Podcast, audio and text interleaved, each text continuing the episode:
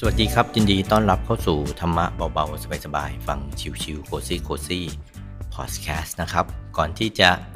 เข้าสู่เนื้อหานะครับ เดี๋ยวเราหลับตานึกถึงการทำทานรักษาศีลนั่งสมาธิกันนะฮะแล้วก็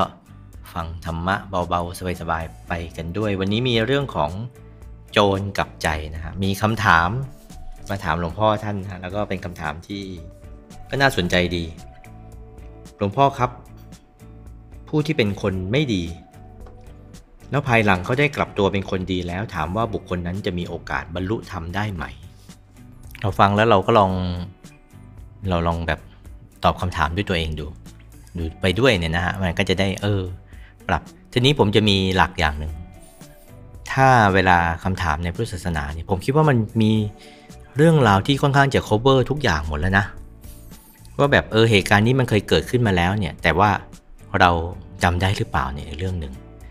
ถามว่าคนที่เคยเป็นคนไม่ดีแล้วมาภายหลังเนี่ยจะกลับมาเป็นคนดีแล้วจะสามารถบรรลุธรรมได้หรือเปล่า เรานึกถึงใครดีฮะที่ว่าโหดที่สุดในพระพุทธศาสนาเลยองคุริมาน เคยได้ยินกันไหมฮะ เป็นฆาตกรฆ่าคนถึง 999ศพ ยุคนี้นี่ยังไม่มีโหดขนาดนั้นเลยนะฮะ ฆ่าไป 999ศพ แล้วก็เอานิ้วมา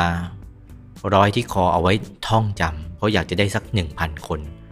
รายละเอียดก็คงจะไม่ได้กล่าวถึงในวันนี้ ฉะนั้นคนที่เคยเป็นคนไม่ดีแล้ว ก็สามารถที่จะกลับมาเป็นบรรลุธรรมได้อย่างตัวอย่างเช่น องคุริมานเนี่ยนะครับ แต่ว่าในระยะแรกที่ท่านบวชก็ลำบากอยู่นะฮะลำบากมากด้วย เพราะช่วงที่ท่านบวชใหม่ๆนี่ใครๆก็ไม่เชื่อนะครับ ว่าท่านบวชจริงฆ่าคนมาตั้งเยอะนะฮะ ชาวบ้านนี่ที่จะเตรียมกับข้าวไปตักบาตรเนี่ยพอเห็นพระองคุริมานมานี่วิ่งหนีเลย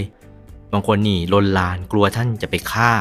ท่านเลยมีแต่บาตรเปล่าเนี่ยเดินกลับวัดเป็นประจำแล้วก็พอในช่วงระยะหลังนี่เองเนี่ยเขาเชื่อว่า เออ องคุริมานท่านบวชจริง ๆ ท่านไม่ทำร้ายใครละ แน่นอนนะครับว่าคนที่ผูกอาฆาตไว้เนี่ยมีอยู่แทนที่เขาจะตักบาตรให้นะฮะองคุริมานี่พอไปบินทบาทไม่ทำร้ายใครแล้วใช่ไหมครับ แต่เขาก็กลับคิดบัญชีย้อนหลังกับท่านนะครับ เอาบางพวกนี้ใจกล้าหน่อยนี่ก็คือเอาก้อนหินเคลี้ยงเลย ท่อนไม้คว้างใส่ ส่วนคนใจไม่ถึงก็พยายามอยู่ไกลๆนะเอากระสุนบ้างลูกดอกบ้างธนูยิงยังมี ยิงใส่องคุริมานเรียกได้ว่าช่วงที่ท่านไปบินทบาทช่วงแรกๆเนี่ยนะครับ โชคเลือดกลับมาเลยเราเราลองคิดดูนะ บินทบาทเนี่ยพระอาจารย์นั้นบินทบาทกลับมานี่เลือดเต็มตัวเนี่ย นี่ไปบินทบาทหรือว่าไปรบในสงครามมา ไม่รู้ว่าในสมัยพุทธกาลนี่มีผู้ช่วยนักบินหรือเปล่านะโคไพลอตเนี่ย เด็กวัดนี่เองนะฮะผู้ช่วยนักบินเนี่ยจะต้องคอยหลบกระสุนด้วยนะกลับมาแต่ละวันเฮ้ยพุทธังสรนังกฉามิธรรมังสรนังกฉามิสังฆังสรนังกฉามิจนกระทั่งมีวันหนึ่งนะพระสัมมาสัมพุทธเจ้าท่านเห็นเข้า ก็เลยมาให้สติกับองคุริมานะว่าความเจ็บปวดที่เธอได้รับขณะนี้เนี่ย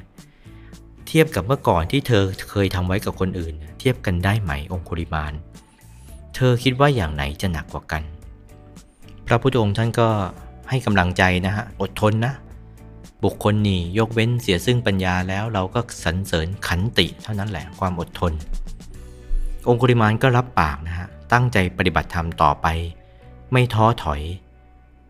จนกระทั่งในที่สุดท่านก็สำเร็จเป็นพระอรหันต์รูปหนึ่งเลย แต่กว่าจะได้เป็นพระอรหันต์นี้ท่านก็โชคเลือดเลย